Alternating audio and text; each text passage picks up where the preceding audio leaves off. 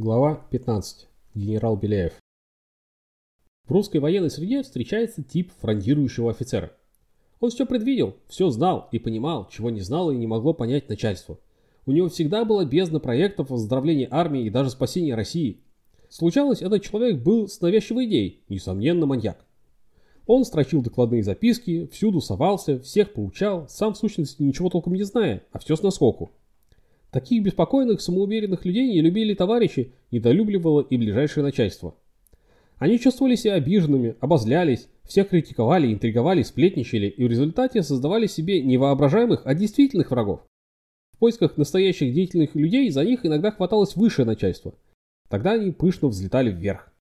Не терпя малейших противоречий, они окружали себя откровенными проходимцами и пропойцами, которые им льстили и курили фимиам.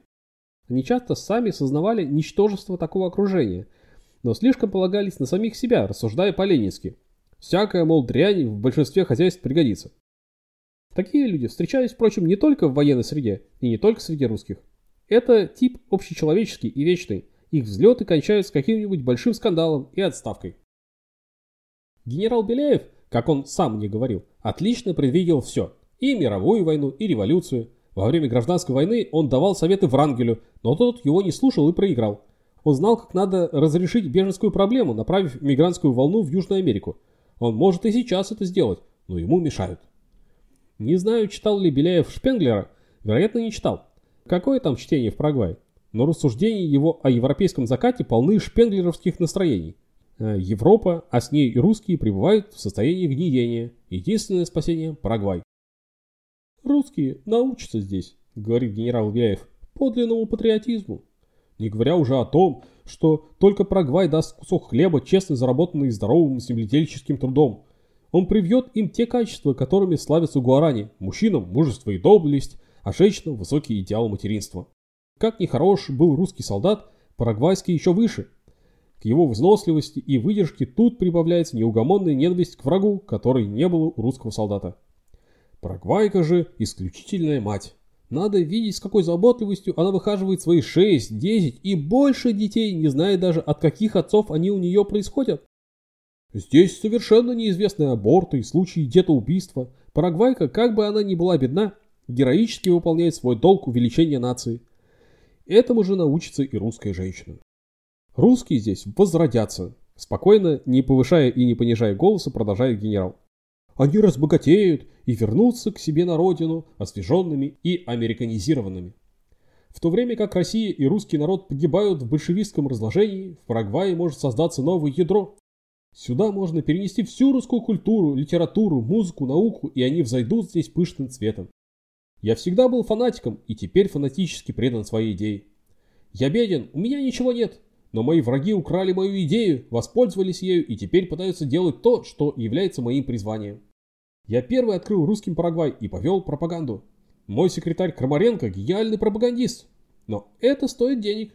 Мой представитель в Европе Горбачев ничего кроме долгов не имеет. Их приходится покрывать некоторые надбавкой на проходные билеты, а русские мерзавцы, воспользовавшись нашей пропагандой Парагвая, едут сюда через бюро подушки. Время приближается к полуночи. В скромной беляевской квартире, обставленной с пуританской простотой, холодно, как в погребе.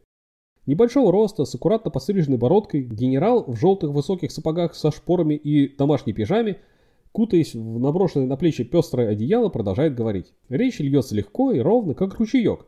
Поблескивают круглые стекла пенсне и непрерывно движутся пальцы нервных рук. На другом конце стола сидит молчаливая супруга генерала. После рассказа мужа о добродетелях парагвайцев, когда Беляев выходит в соседнюю комнату за каким-то интересным документом, генеральша успевает сообщить мне, как их тут во время поездки в Чак обокрали. Из квартиры было вынесено все, включая посуду, постельное белье, мебель и даже самые кровати. Оставлен только большой, не проходивший в дверь шкаф. С тех пор супруги обстановки не заводят. Вот проект организуемого мной колонизационного банка в Усунсьоне. Показывает мне Беляев напечатанные на машинке листки. Капитал, как видите, 10 миллионов. А деньги у вас есть? Нет, 10 миллионов еще нет но кое-что уже расписано. Возьмите себе проект устава. Вы по-испански читаете? Может быть, это кого-нибудь заинтересует. У нас уже создано общежитие для приезжающих. Огар Руссо. Около пристани. и первый русский кооператив «Родина». Наше общество называется «Защита русского земледельца в Парагвае». Но мы принимаем не только русских иммигрантов, а всех славян и земледельцев из Польши, Латвии и Бессарабии.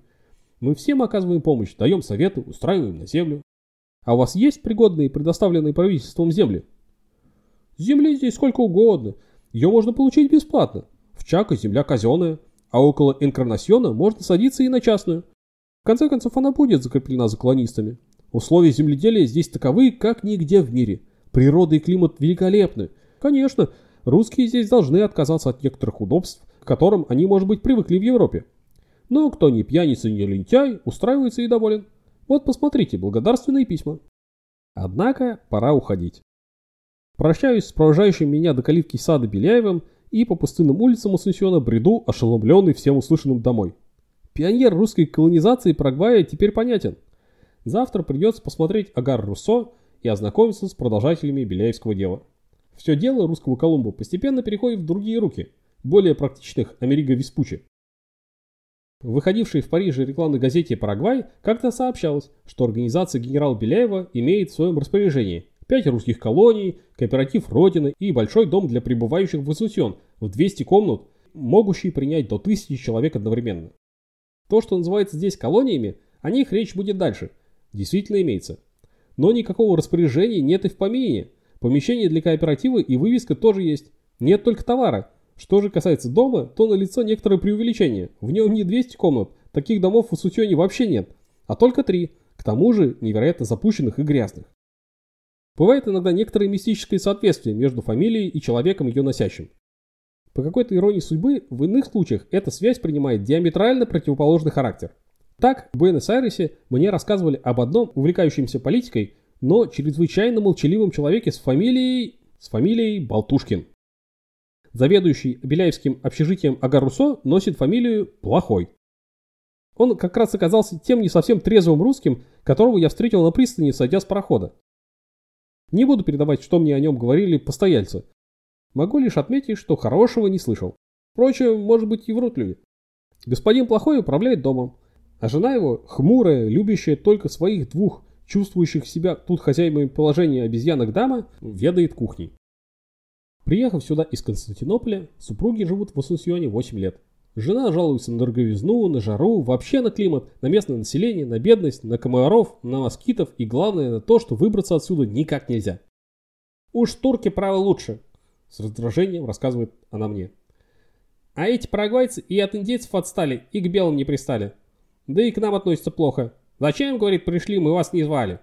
И даже ругательное слово у них особое есть для иностранцев. Гринго. Нам, бедным людям, его чаще всего приходится слышать. Такого разительного противоречия с тем, что говорит Беляев, в недрах его же собственной организации я откровенно не ожидал. В одной из трех комнат, вернее в одном из ее углов, помещается только что прибывшая из люксембургской колонии Надежда семья. Муж с испорченными пиками ногами полковник, совершенно измученная жизнью в чак и жена и девочка-подросток, из ног которой мать при мне вытаскивала иголкой пики. Все трое имеют такой испуганно забитый вид, что чувствую, ничего у них о жизни в Чака, кроме сообщений о внешних условиях и природе, ценных в концепционе не добьешься. «Уехали», — говорит полковник. «Потому что надо учить дочку. Решили перебраться в Ассансион. Здесь можно устроить дочку в школу, а сами с женой будем искать какой-нибудь работы. Я вот, к сожалению, двигаться не могу, ноги распухли, а жена второй день бегает по городу, ищет комнату, чтобы отсюда хоть скорее перебраться». «А что же, в колонии много еще народу осталось?» «Приехало нас 44 человека. Было семь семей, теперь осталось всего три, а вообще народу что-то около 20 человек. Что же, трудно там жить? Да, трудновато, но ничего, люди живут. И полковник, воздержавшись от оценок положения, переходит к ценам на молоко, на мясо, на керосин. В нескольких кварталах от Беляевского общежития, так минут 15-20 ходьбы, помещается другое русское учреждение – Унион Рюсо. Оно находится в ведении другого генерала и антипода Беляева – Эрна. Это уже не общежитие, хотя при нем и имеется несколько занятых комнат, а просто клуб с читальней, столовой и комнатой для игры в карты. И даже залом с небольшой сценой для собраний и лекций. Помещение просторно, вполне прилично, хотя, как все в Ацунсьоне, очень неуютно. Русский клуб – создание Эрна, тоже русского генерала на прагматской службе, официальное положение которого – преподаватель местной военной школы. При клубе в небольшом чуланчике устроена лавочка, который бесплатно в порядке общественного служения заведует генерал Рейнбот. Лавочка почему-то называется кооперативом, хотя, может быть, это и кооператив.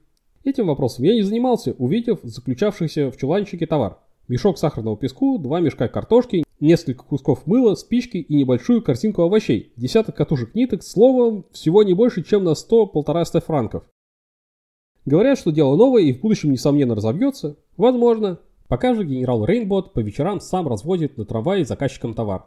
Расходы транспорта дело покрыть не может, и они ложатся на тощий карман заведующего кооперативом. Заведующая столовой женщина-врач, Кристинская, пытается создать при клубе маленькую аптечку. Хозяйством же здесь ведает один из знаменитых парагвайских робинзонов, прекрасный человек Цуканов. Прославленная ферма трех робинзонов, или, как ее называли, трех мучеников, распалась. Созданные с невероятным трудом дом, хозяйство, огород – все брошено. Дом стоит заколоченным и продается, но покупателей нет. А его строители разбрелись кто куда. Цуканов служит за буфетом в русском клубе. Пожидаева, второго Робинзона, я встретил в лесной глуши под Инкарнасьоном в качестве рабочего на кустарном водочном заводе. А третий, Нарейка, мечтает о возвращении во Францию. Говорят, он изобрел новую, абсолютно верную систему игры в рулетку и собирается попытать счастье в Монте-Карло.